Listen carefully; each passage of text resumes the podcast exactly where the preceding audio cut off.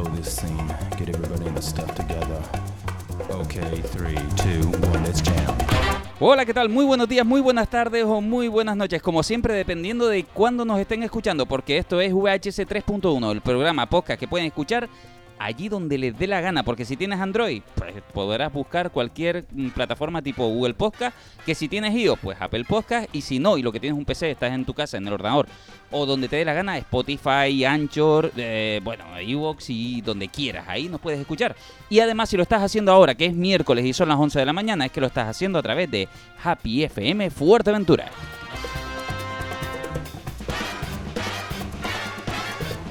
Y esto es VHS 3.1, ese programa donde hablamos eh, de lo que nos da la gana, sobre todo de cine, series y videojuegos. Si estás interesado en cualquiera de estos mundillos, pues ya sabes, nos buscas en las plataformas o nos escuchas en Happy. Y para eso, normalmente tengo una ristra de compañeros. Hoy, distinto. Vamos a hablar. Empezamos, eso sí, por el habitual. Ismael, ¿qué tal? ¿Cómo estamos? Muy bien, muy bien. Por fin ha dicho Evox. ¿eh? Evox, Evox, iVox, como quieras decirlo. Y bueno, tenemos, por un lado, ¿qué hago? ¿Se presentan ustedes o los presento yo? Yo, venga, Perico. Perico, ¿cómo estamos? ¿Qué tal? Bien, bien, gracias. Bueno, Eh, Paula, ¿qué tal? Paula. Bien. y Alejandro. Buenos días, ¿qué tal? Invitados especiales, eh, ya prometí yo, se los dije, que un día íbamos a hablar de algún proyectito que han hecho ellos juntos, que está premiado, aunque a Perico le da vergüencita, eh, porque ellos han hecho un corto entre ellos dos de animación, pero independientemente de eso, pues un día venimos y hablamos de cortos concretamente, de animación y de cositas, ¿vale? Le da vergüenza, le da vergüenza. Se ha ganado, hay que celebrarlo, ¿no? Y, y no solo eso, o sea, tú sabes lo importante que es solo hacer un corto, que es lo Y que ganar. estábamos por eso, antes. por eso empezamos el nuevo. Porque Sí. Al micro, háblale al micro, eh, háblale a al mí, micro. A no mí, mi- la verdad es que no, no me gustó mucho el resultado. ¿No te gustó? El Y resultado. no el debería estar diciéndolo aquí, pero yo empecé el nuevo para olvidarme del anterior. Exacto, es que a, a pesar ahora. la historia, la temática, la empecé en su momento y yo creía que era buena idea, pero que va, después me, yo me di cuenta de que no. No, ¿El pero ¿El que no te diste cuenta de qué? De que en general no tenía ni pies ni cabeza, porque cuando lo empecé y yo no sabía animar, pensaba que podía hacer muchas cosas. háblale al micro, no, no te desvíes. Tú y después ves el storyboard y vas descartando, descartando, descartando. Pero fíjate Bueno, qué pero bonito, ¿eh? mira, Mira, no- Y se Alejandro, te queda Alejandro, algo Alejandro corto quiere defender algo. que no tiene narración ninguna y no tiene Alejandro nada. quiere defender algo. ¿Qué Vamos, pasó? A, vamos a ser honestos. Lo que dice Perico en cierto punto es serio, pero en la animación se nota la mejora con cada, con cada segundo incluso de corto, porque cada se nota la, la mejora artística que ha tenido Perico al, al animar el corto. Ha ido, Puliendo se- ha cosas. ido puliendo las cosas, pero es cierto que debería haber mantenido un estándar. Y es una de las cosas que fallan. Por lo No, pero Claro. independientemente, Pero, vamos a ver, sí, vamos a ver. la mejora se nota Insisto, mucho. cualquiera que nos esté escuchando ahora mismo, esta gente ha terminado un corto. Yo sé que muchos de ustedes ni se les pasa por la cabeza empezarlo. ¿Por qué? Claro. Porque a lo mejor, ah, tengo una idea. El mundo está lleno de ideas, pero Mm. pocos la llevan a ejecutar. ¿Sabes lo que hace falta aquí? Hace falta que pongas el monólogo de Ratatouille, de crítico. Ah, claro que sí. que es Además, lo que dice, que solamente es el hacerlo, ya el mérito es conseguir. Es que ahí, ahí está la cosa. Y sobre todo, aquí además hay otro mérito después de todo esto. Que por ejemplo dijo Perico, yo ya estoy haciendo el siguiente para olvidarme del otro. Eso, eso es una parte todavía más fundamental que hacer un corto, que hacer un proyecto, puede ser un libro, puede ser un cómic, cualquier cosa. Porque aquí lo importante no es el resultado de la primera obra, es seguir evolucionando después de ella. Y ahí es donde está lo gordo. ¿Por qué es importante hacer proyectos? Porque sabemos que el primero no va a ser de nuestro gusto cuando lo veamos una y otra vez y digamos, no, cuántos fallos. Claro. Cuando hayamos hecho cinco, cuando hayamos hecho seis, ya seremos creadores y habremos mejorado un montón. Y esa es justamente en donde la gente falla la gran mayoría de las veces. Se quedan con el, y si lo hago mal, y si lo hiciste mal no pasaste nada. No pasa nada. Lo importante es seguir haciendo. Y encima el de ustedes fue reconocido, que poca gente tiene ese, ese mérito de decir, ostras, vale, que el corto tiene sus... Pues fue reconocido. Encima han empezado bien. Así que ahora a tratar más con respeto su propio proyecto. Señor. Y no falta- mejores. Aunque ¿de yo acuerdo? diría que definiría al corto como una evolución, porque lo empezamos cuando yo no tenía ni idea de animar, y ya en las escenas finales ya se va notando que Una hay mejoría, algo claro. más de mejoría, nivel. es lo, que, lo mismo que dije yo antes. Algo más de nivel. Bueno, pues de eso se trata. De eso que se admitir trata, que justamente. yo- Aunque no termina de convencerme todavía de lo que he dicho. Ningún creador le va a terminar de convencer Yo- cuando termina algo. Siempre que van a estar admitir- con ganas de yo- decir, Sí. pues podría haberlo mejorado, pero dentro de lo que cabe, si dentro de lo que has hecho lo has presentado y aún así hay gente que ha dicho, pues vale la pena premiar esto, hay que quedarse con Claro eso. que sí. Yo claro tengo que sí. admitir que yo sabía editar desde el principio que yo hice el corto. Llevaba ya muchos años editando. Más que Perico animando, probablemente. Bastantes más. Pero es cierto que igualmente he notado mucha mejoría, sobre todo en temas de al- a la hora de iluminar. Porque Claro, lo- pero también te diré, Perico ahí ha tenido suerte, porque yo cuando animé mi primer corto, por ejemplo, yo animaba, editaba, metía sonido. Está guay que hay una persona animando y otro editando. Además, Claro. tú dices que llevas muchos años editando. Llevas muchos años conociendo un programa de edición. Eso- es distinto. Es cierto, cierto. Porque el lenguaje, el lenguaje de la edición se da cuando tienes que desarrollar una historia. Y ahí es cuando estás aprendiendo a editar de verdad. Eso hay que tenerlo muy en cuenta. Y ustedes, Eso no me sean cobardes. Si alguno está pensando, ay, pues mira, pues yo quiero hacer algo. Anímense, anímense, háganlo, que insisto, ¿eh? el mundo de las ideas es inútil. Todo hay que llevarlo a la práctica y ahí es donde de verdad se aprende. Así que espero ver más cositas de ustedes pronto. Y, y que sean premiadas o no, eso ya me da un poquito que igual, mientras ustedes sigan Lo que trabajando. importa es tener la pasión por el trabajo. Yo Efectivamente. Claro. Nosotros hay, esperamos hacer buenas ¿no? cosas. Ganas Esperamos. por lo menos de eso y eso es lo que importa. Lo importante es hacerlo por amor al arte, por así decirlo. Bueno, lo importante es trabajar en lo que te gusta, evidentemente. Bueno, sí. empezamos, arrancamos. Vamos a soltar noticias. Ellos nos van a hablar después de sus favoritos de Disney. Oye, te pregunto a ti, Paula, ¿tienes canciones favoritas de Disney así como esta me encanta, me vuelve loco de cualquier película?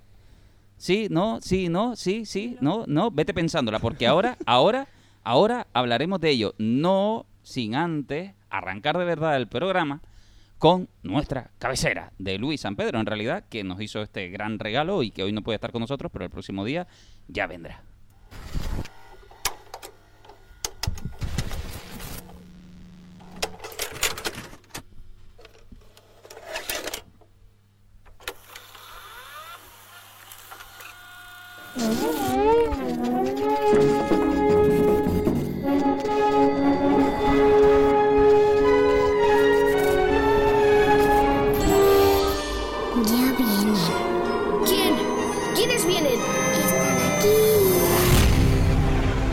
VHS 3.1.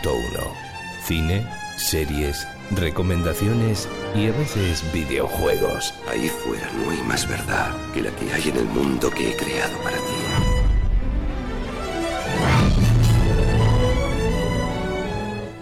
Y arrancamos con noticias. Y ustedes también comenten, ¿eh? porque no sé si sabían, eh, se lo digo a todos, ¿eh? no sé si sabían que había un parque de atracciones de Star Wars en Disney. En Disneyland, concretamente Sí, el- el de Orlando, si no me equivoco. Sí. Es el que tiene el halcón milenario ese el que tiene el halcón gigante en el que sí. te puedes meter y controlarlo. Sí. Sí, eso está que muy la gente guay. que le toca en el puesto de, de atrás se jode un poco. Sí, y, y- y saben también que había un hotel ahí dentro, justamente Sí. que, Sí. vamos, que Disney se gastó ahí un dineral en montar un despliegue alucinante que, bueno, que tuvo una zona eh, cerrada durante un montón de tiempo en obras y que hizo prácticamente un pequeño escenario de Star Wars eh, alucinante, pero debemos decir que va a cerrar. ¿En serio? Va- En serio, va a cerrar, va a Dios, cerrar. Aquello parecía una ciudad de verdad, lo habían decorado como, un, como las series y todo. Y... Es alucinante. Pero me sorprende un montón porque No. eso tiene pinta de ser un monopolio tremendo. No, Ya. claro, eh, lo es, es Disney, para empezar, es su, Ya, su eso, parque de Disney es un es su monopolio para ¿Estás diciendo en serio que esa burrada va a cerrar con el halcón milenario si y no hay dinero, no da perra, pues... La Sí, experiencia virtual, que era la cabina una pantalla y todo. Pero si no se llena, A Claro. ver, es que el conflicto, y aquí es donde se puede especular, ¿qué habría pasado? ¿Qué habrían hecho ustedes? Bueno, Disney lo que hizo fue tener una gran idea y decir, hay muchos fanáticos de Star Wars por el mundo, pero, sobre todo, y lo que más le gusta a Disney es que hay muchos fanáticos con perra. Y pensó, en vez de la fuerza, que el dinero me acompañe. Pero esta vez no sucedió. ¿Por qué? Porque, claro, hicieron un hotel de verdadero lujo. Y eso significa que solo la gente con mucho, mucho dinero se lo podía permitir. Se ve que ese negocio no ha salido del todo redondo. Y eso, cuidado, que es el hotel. El hotel eh, que dentro del universo Disney, y el mejor valorado según la experiencia de uso y no sé. Lo tiene todo. Lo tiene todo. Tiene Y sin embargo, claro, el problema es que el precio no es para todo. Y eso, ese, ese rollo tan prohibitivo, ha hecho que Disney, de hecho, haga una carta abierta lamentando a mucha gente porque sí que habían reservas durante el año, lamentando que no se va a poder cumplir con ello. Se están haciendo las últimas sesiones ahora mismo porque es un hotel temático donde incluso a veces te llevan soldados imperiales ah, esposados a tu habitación y un montón de locuras. Pero claro, mantener eso es más caro de lo que está saliendo la rentabilidad del proyecto. Yo pienso que lo que más duele, más que, más que que cierre, es a los propios fanáticos de Star Wars que nunca han podido ir. Efectivamente. Yo, por ejemplo. Quizás la carta de Disney, la carta abierta que, que ha publicado, es una carta donde afirma que están planeando quizás volver a una experiencia para todo el mundo. Ya no solo tan elitista, no tan económica para gente de, de alta clase. Sí, barato, ¿no? Ah. decir, ¿no? Tal claro, vez- es la manera de decir, tenemos que volver a low cost, chiquillos, porque esto no funciona. Si ya ir a Disney no es barato de por sí. No, no, es que... Igual en Estados Unidos es diferente porque estás ahí en la cartera, pero busca precios para ir al de París.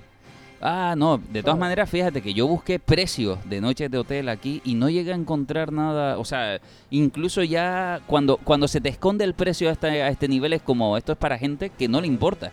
Simplemente pone la tarjeta a pagar y lo que cobren, cobraron y ya está, y no pasa nada. tarjeta Black, más todavía.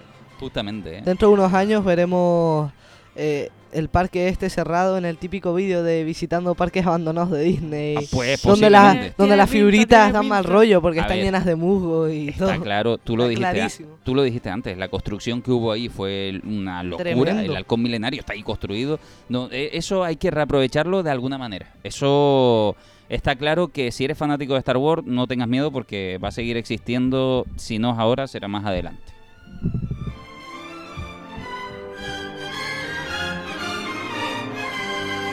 Voy a dejar de fondo la música de la Guerra de las Galaxias aunque vaya a cambiar de tema, seguimos en Disney. Pero, pero, el estreno de La Sirenita fue la semana, este fin de semana ya.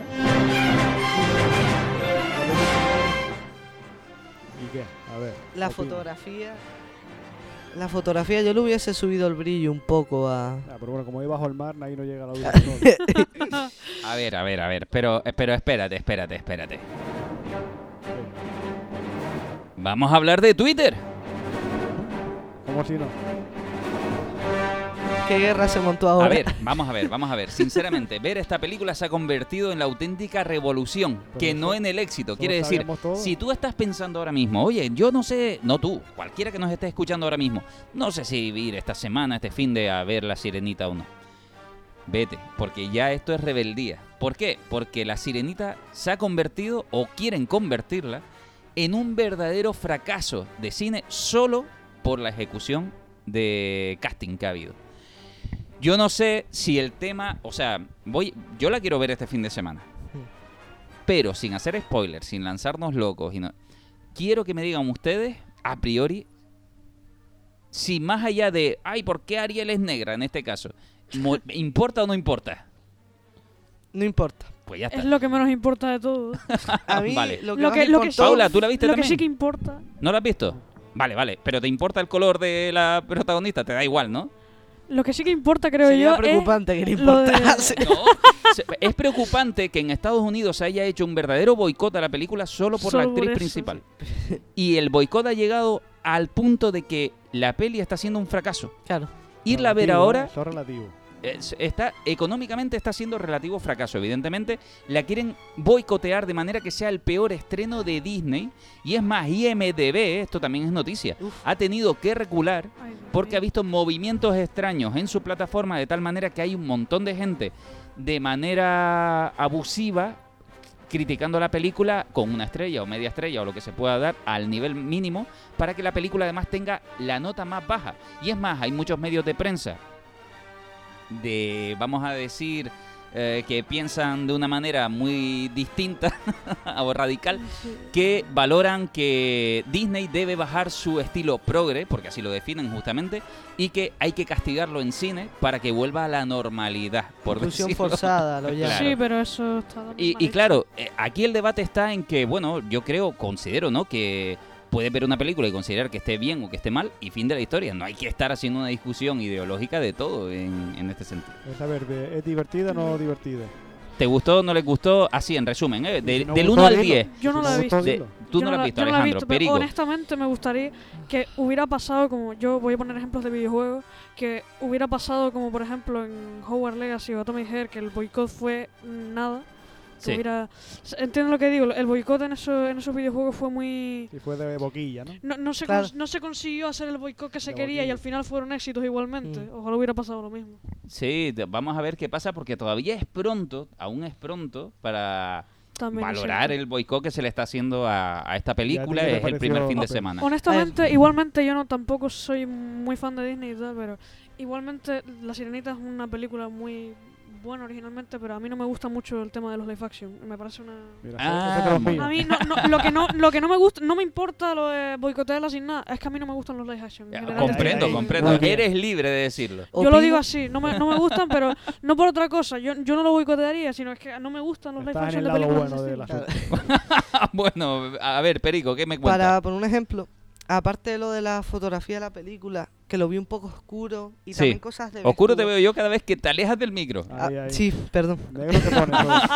y también y también cosas de, de vestuario. Por ejemplo, hubo mucho rollo con que sí, la que debería haber maquillado a Úrsula debería haber Sí, sido una eso lo drag acabo de leer. queen. Ve, Ahí eso, eso quiero o algo yo así. después en ello. Claro. También cosas así- de que se ve muy Quieres amarrar oscura. ese hueso. Eh, Pero aún así Pe- te digo, eh, ¿te aburriste? mm, no, pero en ciertos aspectos me recordó al Rey León, que parece un live action de National Geographic. Ajá. En lo del Sebastián. Lo malo. También, porque hacen que pierda ciertas características que a lo mejor en animación tú le haces los ojos de cierta manera o las expresiones faciales del pico. Para darle expresividad. Exactamente, que tenga ciertos Sí. tipos de rasgos, exagerarlos, Ajá. Ancharlos. Los rangos exagerados normalmente suelen dar mucha vida a las animaciones y suelen, Mm. ser- suelen quedar mal sin ellos. Es lo que, que dije yo, el aquí- hiperrealismo es lo que tiene. ¿ves? A ver, aquí tuvimos un debate también cuando fue el live action del Rey León, concretamente. Vino Johnny, que también es animador. eh, Jonathan y Sánchez estaba con nosotros en el tema de decir, vale, es que, claro, cuando vemos una película de animación eh, 2D, en este caso, que eran todas los live action, básicamente todos están naciendo del 2D, menos el que va a aparecer ahora, el nuevo, que es el de Moana, el de Bayana, que ese ya viene de la animación 3D. Pero independientemente de otro? cualquier cosa, ¿eh? Otro, Sí, no, pero otro no, live action. live action Con de... Ya, con la roca como, Rock. como Pero, Maui. a ver, una pregunta. Sí. Eh, Moana, ¿qué clase de nostalgia tiene?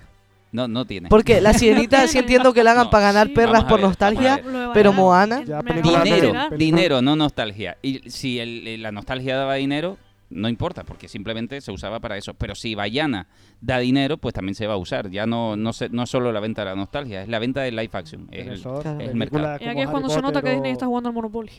Películas como Harry Potter y los Niños de los Anillos son viejas ya. Ah. Ya la gente dice que son viejas. sí, claro, día, pero Bayana no, Bayana Bayana no. ya cuánto hace, 2000, cuando 2013, 2014. Sí, pero ya no estamos hablando, no estamos hablando de rememorar una nostalgia, Claro. concretamente de un público nostálgico. Independientemente, independientemente de eso, sí que es verdad que estábamos hablando de que el live action, en, eh, antes del live action, la película animada y cuando se anima a animales antropomorfizados, el animador frame por frame ha discutido cómo puede actuar ese animal expresivamente ante cámara y se tiene que expresar como un actor y la secuencia animada puede ser exagerada para que nosotros como espectador, como público, asimilemos bien el tono de la Claro. frase y lo que queremos empujar con ella eh, sentimentalmente y la psique incluso del personaje que quiere reflejar en cada momento. Cuando tiramos al hiperrealismo, la exageración se rompe un poco.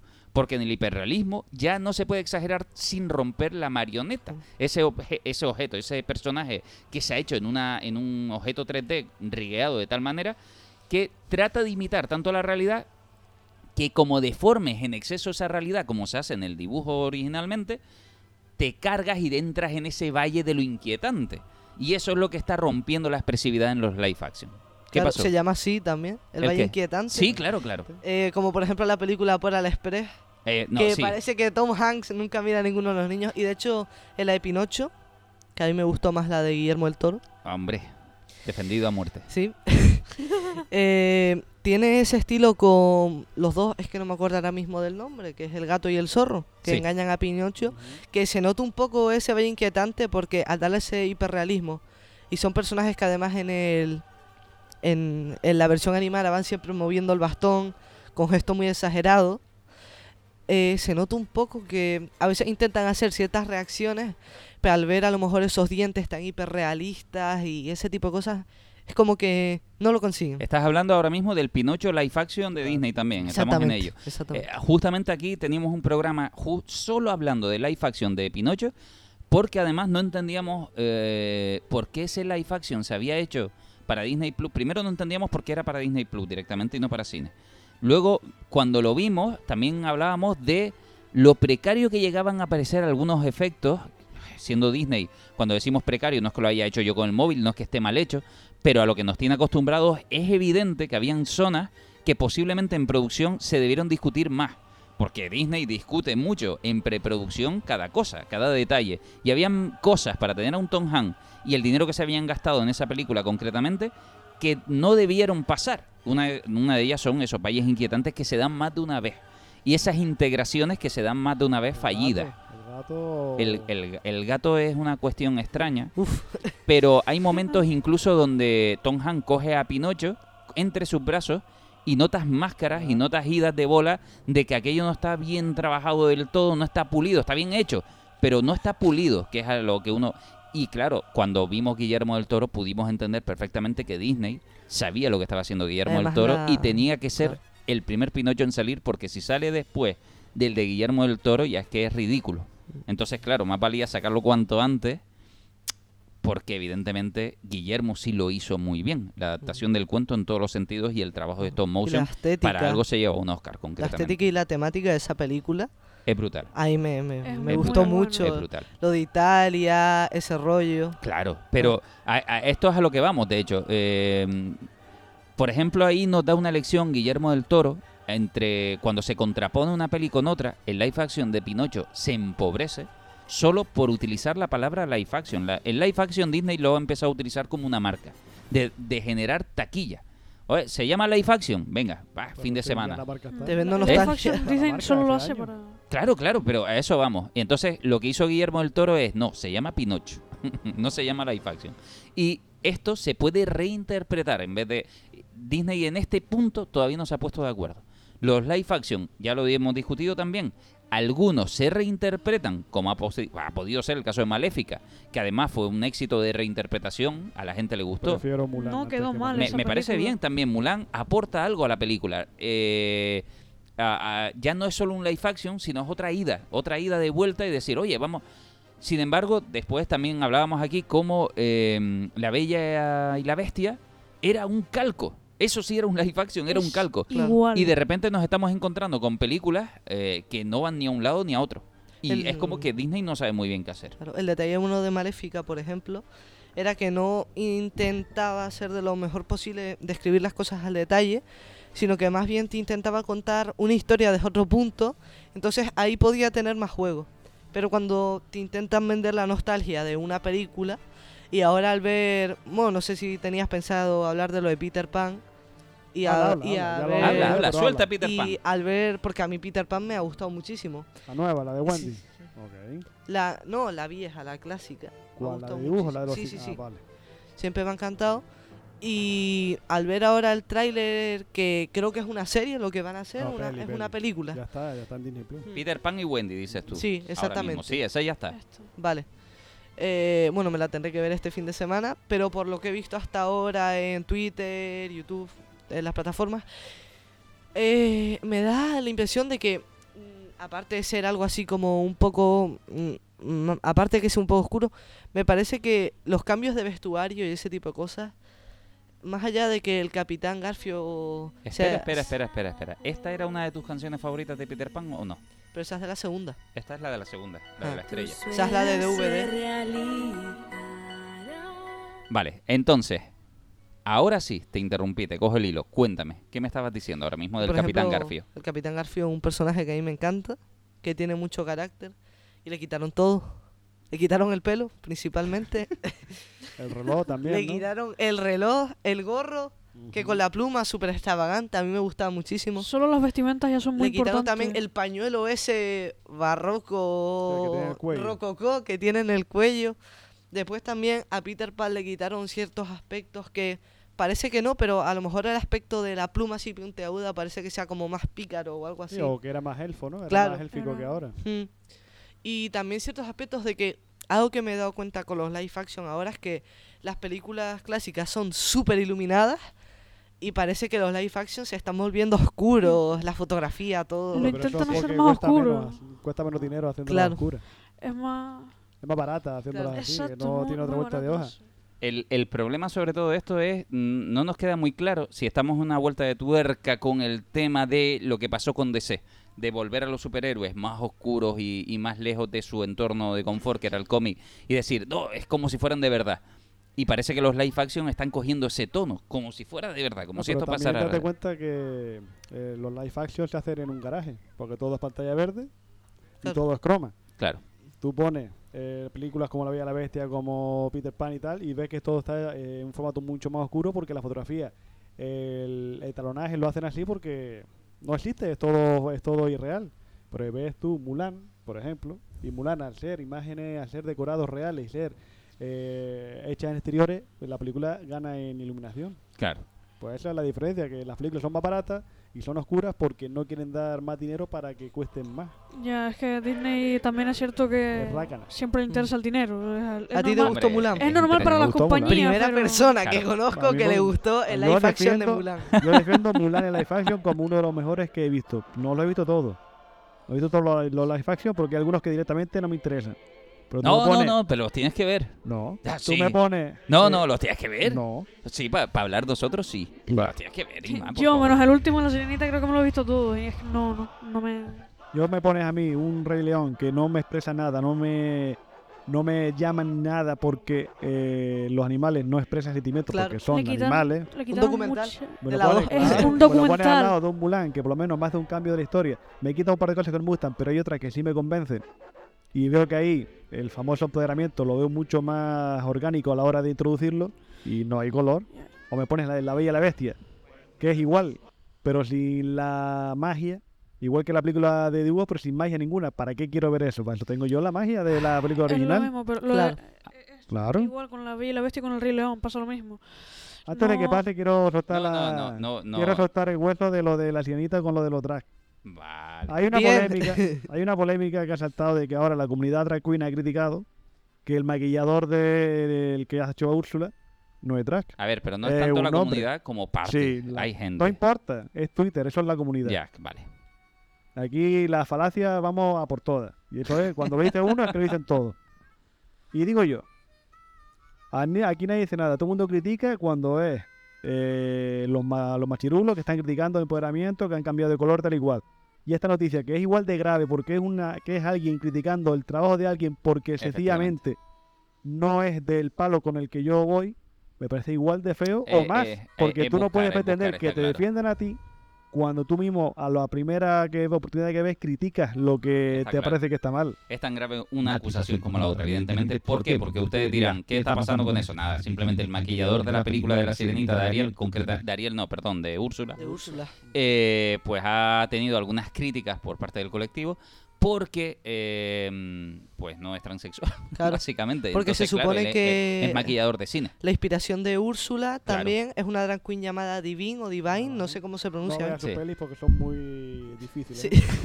es la de Pink Pink, Flam- Flamingos, Pink ¿no? Flamingos. Exactamente. ¿No Pero bueno. visto, ¿no? La mujer más ruda. de- ¿No has visto Pink Flamingo? No, Ah, pero... no la veo, no la veo. Bueno, independientemente de esto, es verdad que le ha llovido críticas y él mismo ha salido a decir, oye, respeten el trabajo de un maquillador Claro. y ya está, y déjense de historias. Honestamente, yo me acabo de enterar de esta polémica. No, no lo había oído, pero.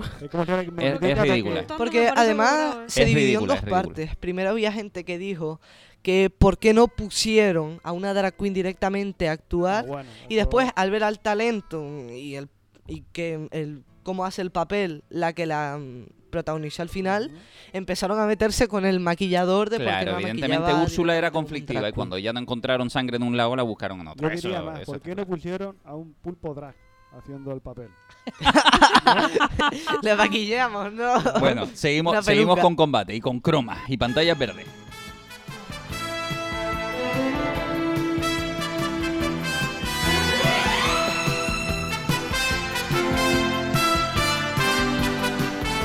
Esto es Saint Seiya, Caballeros del. Zodíaco, y te lo digo, no, hombre, lo- es más, te digo más que eres un sinvergüenza, tú y Víctor y todo, porque puse en el grupo, Ya, puse en el grupo.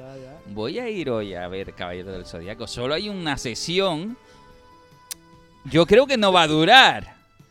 Y se hizo el silencio en el grupo. Ah, pusieron bomba algo. La bomba de humo. Está, eh, la- hay una película. Sí, ya lo cine, sé. Evidentemente. Pero ya fue. Ya, ya, ya es el estreno. ya- Es Ya más, está. se estrenó junto con la sirenita. Se estrenó. Y ya no la voy a poder ver en el No, cine. pero yo, Bueno. no, sí, sí. Solo, solo tiene una sesión, solo tiene una sala. Y yo auguro, todavía está, pero auguro que no va a estar mucho. Aunque fíjate que en la sesión que yo fui no fue poca gente. No estuvo mal, me sorprendió. Cada, cada persona que entraba yo la aplaudía prácticamente porque era un voto más para ver qué pasaba. ¿Por qué? Porque la Toei, Toei Animation, eh, no quiere hacer moco de pavo con esto. Otra cosa es que lo consiga o no. Pero considera, después de haber visto Marvel, eh, ha dicho, ostras, nosotros tenemos un mundo tan rico como Marvel. ¿Qué pasa? Que quizás tienes que, eh, señor Toei, tiene que aprender usted a, a valorar mejor cómo se internacionaliza. Ha hecho un buen intento, ha gastado dinero y cuidado. Voy, voy, voy, no voy a decir si la peli es buena o mala. No, Ah, no, tienes ah, que decirlo. Vale, pues yo lo diré después. Pero independientemente de eso, aquellos que la tachaban de Dragon Ball Evolution no se le parece en nada. Dragon Ball Evolution es un insulto y aquí tú puedes salir de la sala de cine diciendo, oye, pues me gustó o no me gustó, pero tú has visto que lo han intentado. Y que hay momentos incluso hasta buenos. Fíjate tú lo que te Mi digo. colega en el curro me Mm. escribió y me dice que está bien. Es que Una- esa, esa es la definición. Una pregunta antes de seguir. Porque pensaba verme la hora que lo has dicho. ¿Es un live action? Sí, es un live Es action. Ah. infección. Es un live ¿Un live action. action japonés o como Cowboy No, Bebop? A que ver, es no, es interesante. Di sinceramente, aunque esté televisor delante. A ver, no te- no, la te- serie, te la serie, la serie animada me encanta porque me flipa Lupin Sí, sí, pero no tercero. estoy hablando de eso, estoy hablando de la otra. A ver, Televisor. Es Eh, que. está bien, está bien. Eh, eh, está bien, porque. No, es digna de ser cancelada. Yo Eh, sigo a ver, diciendo lo mismo. No está mal y tiene actores que son muy buenos. De hecho, el protagonista ha salido en películas que me gustan, no Sí, sí. recuerdo ahora mismo en cuál. John Cho. Mm, exactamente. Paula, ¿tú has visto alguno de estos proyectos de los que estamos hablando? Todavía no, ¿no? Ya llegará tu turno. Vamos a ver. Entonces. ¿te, te gustó o no te gustó? Cow- eh, cowboy, perdón, ya iba yo. no, no, Caballeros del espera. Sí, como se diga. Yo te digo, el colega mío del curro me escribió diciendo que no está tan mal. Y si lo dice el que le gustan estas movidas, es que entonces la película de verdad que no está tan mal. A ver, yo Te doy pie para lamento- que que te gustó. lamento, lamento un par de cosas. No, no, lamento un par de cosas. Quiere decir, la peli. Toei quiere hacer 6. Ya, ya, ya. Madre mía. Toei quiere hacer 6. Vamos a ver que la Mira, ambición no, no te corta com- tu sueño. eso está Esto, vamos a ser honestos. Yo, el anime es un anime que tengo, tengo cariño, ¿no? Porque he visto bastante el anime. Pues, de Sí, pero el anime, cuidado, tiene un universo extenso. Es muy extenso, sí. Tiene un Eh, universo no lo he- extenso. no lo he visto todo Tiene- porque es tiene- mucho. Las temporadas clásicas originales tiradas del manga, al que no recomiendo a alguien que no se haya acercado jamás al mundo, al universo de Caballeros del Zodíaco o Saint Seiya. en 3D también. En Cl- claro, 3D. entonces Me yo no recomiendo Netflix, que el, no recomiendo que el primer acercamiento sea Caballeros del Zodíaco clásico, No, ¿por qué? porque una persona que no está acostumbrada a o no pueda entender la época en la que está hecha Caballeros del Zodíaco No clásico, sé. Vamos a ver, si la gente Va- puede ver Dragon Ball, pueden ver... Si pueden ver Dragon No, Ball no, no, de no, los el- clásicos, a ver. clásico No, Dragon. Ball, Dragon por Ball no reinventa, ver. Dragon Ball reinventa la acción dentro del anime. Y los combates y la manera de moverse, ya Akira Toriyama era muy bueno en Era viñetas bueno, creando ese tipo de acción de ¿Qué tienes combate. en contra con eh, Claro. ver Sensei ya desde el principio? A ver. No, yo no. Yo lo- Sí, has es- dicho que no lo recomiendas. Porque- no, no por recomiendo ejemplo- empezar por ahí, he dicho. ¿Por qué? Eh, porque es más difícil de digerir. ¿Por Un producto que tiene tantos porque sí en una época donde todo está mm, dado siempre a una explicación, aquí hay mucho porque sí. Claro. Es cierto que no es recomendable, pero yo lo he hecho así. No, no, no. porque sí. ¿Cómo A ver, este? No. Mira, es, Pero, cierto que no es ejemplo, lo recomendable, bueno de pero... ver una serie de punto a final, por ejemplo en Dragon Ball es que ves eh, todo el estilo artístico y todo Toda toda la diferencia como avanzando todo el cambia. Por estilo ejemplo, artístico. el estilo artístico de Z y del original, eh, que también es el Darale, eh, es increíble. Pero no estamos hablando de eso, hablando Pero de bueno. porque sí. Cambiando a lo- otra vez a lo de Caballeros del Zodíaco, me parece que yo empecé por la clásica y si quieres hacerlo está bien. Yo soy el primero que da igual lo que le recomiendan, siempre empieza por el principio. ¿Ves? Como hay que Pero hagan lo que quieran. Mm, Es cierto que a lo mejor no es lo mejor. Claro, pero- aunque a lo mejor para o sea, alguien que está ahora metiéndose, alguien a lo mejor de nuestra edad, por así decirlo, Sí. lo a lo mejor va a haber una serie de esa época y le chocan más ciertas cosas. Pero ¿y por dónde va a empezar entonces? A ver. A ver, a Claro, ver, porque espera. a lo mejor el... claro. Voy a hablar, voy hay a hablar gente de muy cosas vaga. buenas. Voy Yo a hablar de cosas buenas que soy- tiene Caballeros del Uf, Zodiaco. vamos a Em, ver, ¿eh? No, no, o- música. No, pero ver ver. No, no, música no. maestro. Em, si, si empezamos a hablar de Caballeros del Zodiaco, cuando yo hablo de la serie original, lo digo porque ahora mismo la estoy viendo con gente de, de otra época. Eh, De hecho, la estoy viendo ahora. Estoy por la saga de oro. Y sé las reacciones de que me estoy encontrando en otros lados de venga, ya. Y, no, y gente que ve anime, ¿eh? Con Gente lo que ve anime. bonito que es decir, vamos a ver, Dios, ¿cómo venzo a este tío? Me saco los ojos y lo venzo. Con lo fácil que es eso, Víctor. Y no Claro, porque sí, porque claro. lo he hecho, lo he hecho Comprendo. muchas veces. A ver, yo comprendo. Yo comprendo. Claro, como dice Iki, ¿cómo hago este tío? Pues me mato con él. Comprendo que es una serie no es un porque que sí. no termina de parecer a veces infantil en ideas, pero llena de sangre por todas partes. Hay un tío que se saca, cuando digo ideas, por ejemplo, es hay una escena donde eh, nada más empezar aquello y el Fénix se vuelve malo, es malo nada más empezar, de hecho. Y se enfrenta al cisne, al cisne de repente le sale ahí un espejo de, de hielo de la parte de la armadura que le han roto y, no- y hay cosas ahí que dices, yo es que me tengo que tragar Pero, una serie de cosas y tengo que entrar en el juego. No yo, estoy hablando de externamente. En el mundo del manga siempre es Sí, yo- está la cosa yo te de- entiendo. de, voy a sacar mi arma secreta, voy a sacar mi última A ver. transformación o mi arma Sí, o mi eso Pero cuando la eso vemos, cuando mítico. vemos Saint Seiya y los productos que se han hecho después de esto, como pudiera ser de los Canvas, reimagina las reglas del juego, sigue manteniendo el espíritu y sin embargo se actualiza muy bien en todos los sentidos. Es más, esta película considero que es- es un intento de actualización también del lenguaje en muchas cositas. Eh, independientemente de cualquier cosa, hay productos que son buenos. Hay una película de 3D de animación. En Netflix no, además. Sí, claro que está, está- en Netflix. Claro, por eso te digo No, que ya no. ya no. En Netflix ahora lo que está es la serie de animación en 3D que no está Es mal verdad. del todo. Tiene, yo me río un poco de algunas cositas que tienen. Hay una alcantarilla ahí que eh, no voy a hablar de ello. Pero hay una película hecha con unos acabados tipo Final Fantasy, con esa iluminación que sabe hacer Square Enix muy bien, eh, que está reinterpretada y está bastante bien. Ahora, este live action eh, está traída de la mano de la gente que trabajaba para Sanchi, la película de Marvel, y que hace unas coreografías de artes marciales buenísimas, como ya dije la semana pasada concretamente. Y se nota en esta película ese intento de que las luchas sean coreográficas a su manera. Eh, y no llega a estar mal, tiene momentos muy de Caballeros del Zodíaco, eché de menos ciertas músicas, porque creo que es una película, una película no, una serie de músicas potentes que, aunque intenta tenerlas a veces, se queda en la idea de ser música de cine y no rescatar tanto o tan directamente el, el universo de Saint Seiya musical, ¿no? Pero lejos de todo esto, creo que es una película que se va a llevar un palo injusto, Está claro que sí va a llevar un Injusto. Se va a llevar un injusto. palo enorme. porque el tratamiento que tiene no es tan malo como el que la gente ha dicho. Es más, me atrevería a decir que es una película buena para irla a ver. No es el peliculón de tu vida, no es la peli que yo quiero ver de Caballeros del Zodíaco, pero que no la quiera ver yo así, de esa manera. Que yo no habría hecho una serie de cosas, no importa, porque aún así, quien la ha hecho la ha pensado de otra manera y aún así no la ha hecho mal. Ir a ver una película y decir, yo habría hecho esto, no me gusta porque no hicieron esto. A eso voy. A Ve eso y voy. hazla. Sí. Ve tú y Claro, hazla. a eso- tú y no te hazla. gustó por Venga. tal cosa, tal cosa. A eso voy, a eso voy. A eso voy. No, no estoy diciendo justamente por eso, por decir, ay, no son las decisiones que habría tomado. Vale, pero no importa. es una película. No me gustó por estas cosas, pero no. Me gustaría que hubiera pasado esto. No, no, a eso, justamente. Entonces creo que ha intentado seguir la saga a su manera. Es más, termina. Solo digo que el Fénix se lleva la armadura de oro. Y eso es lo que sucede en la primera temporada. hecho el spoiler aquí, si no está, no hace spoiler. No, no, está- pero- Eso pero significa que va a haber dos y Es que tres. sale y en la cuatro. serie, no, sale en la no, serie. Pero es porque sale en la serie. Me refiero que sigue cronológicamente la idea. Lo que pasa que de otra manera. Deberíamos de haber metido un spoiler Venga, ya aquí. no me la ve. ya no te la ves, ¿no? Ya no, no, en- Los que hemos No, visto el anime vamos a ver, aquí. si has visto la serie y además yo sé que la gente que Pero fue si vamos, si está diciendo la gente que no empiece por la serie, entonces que no van a ver la serie. No, pero la gente que va a ir a ver la película es porque conocen el producto. Está claro Seguro- que no, estoy seguro no, de que- no es una película para enganchar a gente. Estoy seguro de Sí, que le acabamos de arruinar la experiencia a alguien, aunque sea una persona, a alguien. La serie original, cachos, pero entera no. No estoy de acuerdo con lo que acabas de decir. Bueno, no pasa nada. Simplemente Saint Seiya se va a estrellar y no sé si es justo que se estrelle. Y yo sí estoy convencido de que de las seis, creo que la segunda está medio, a medio grabar.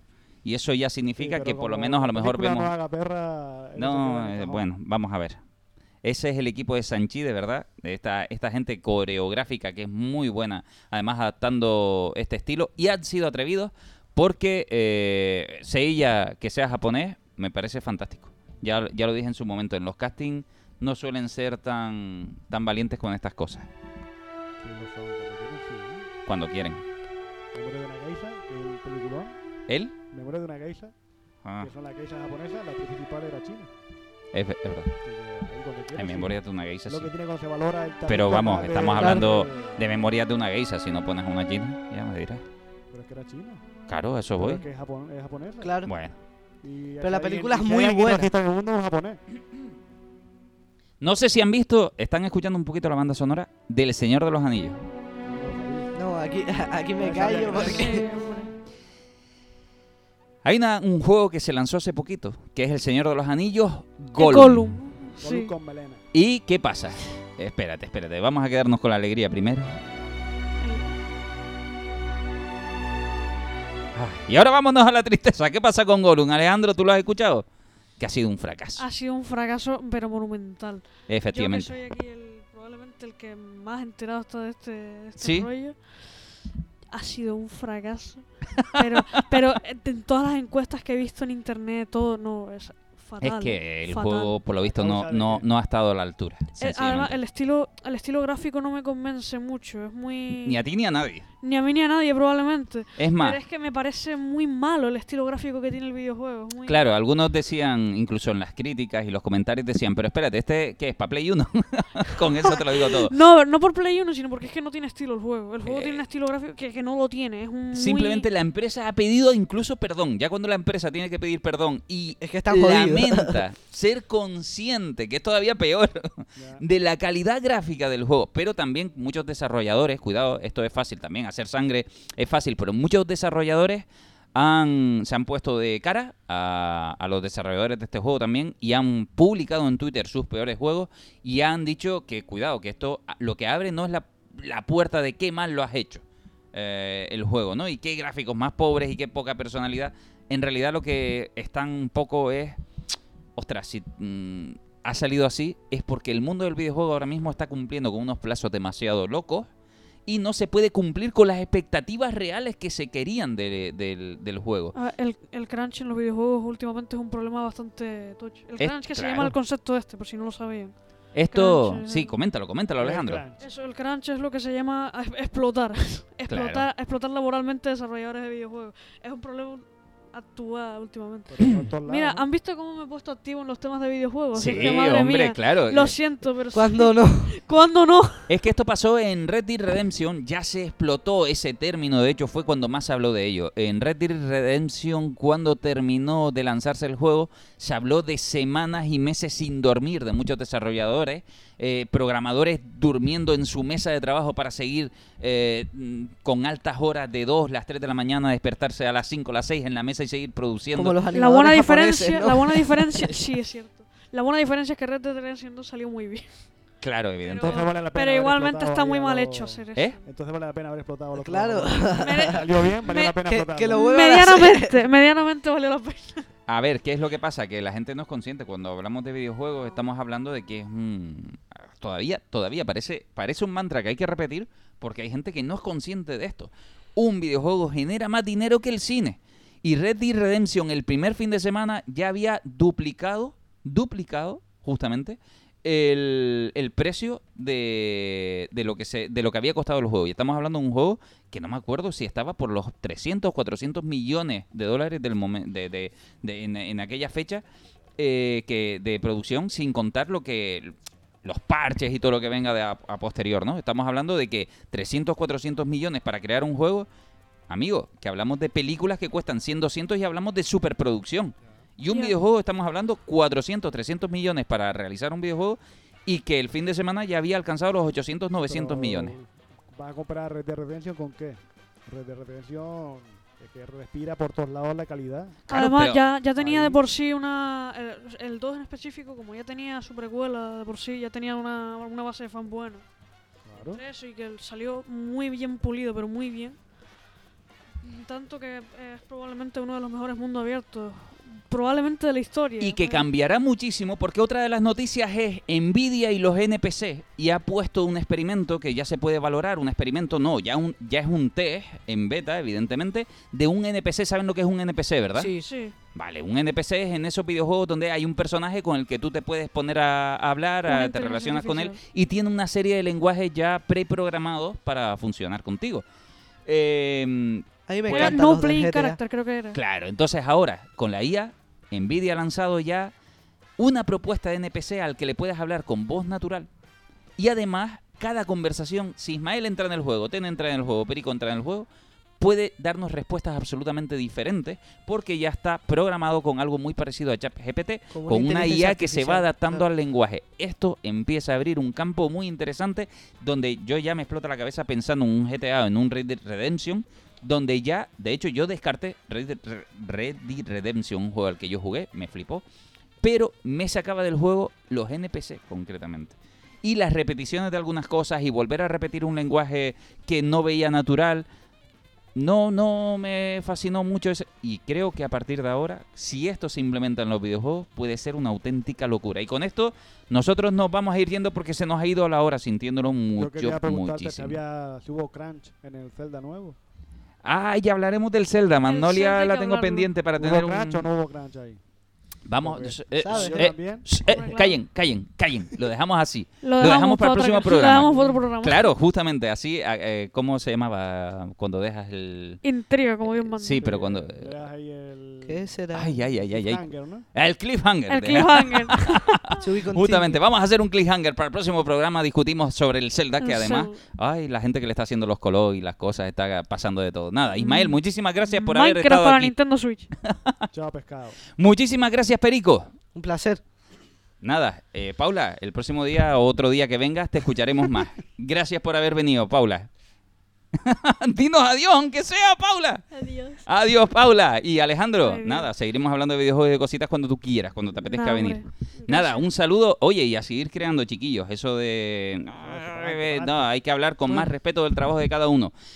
Y a ustedes, muchísimas gracias por habernos escuchado. Ya saben, en cualquier plataforma vida y por haber del mundo del podcast, en Evox, Anchor, Spotify, ah, donde ustedes quieran. Y evidentemente, como no, en Happy FM, Fuerteventura, todos los miércoles a las 11 de la mañana. Y con esto, adiós. Chau.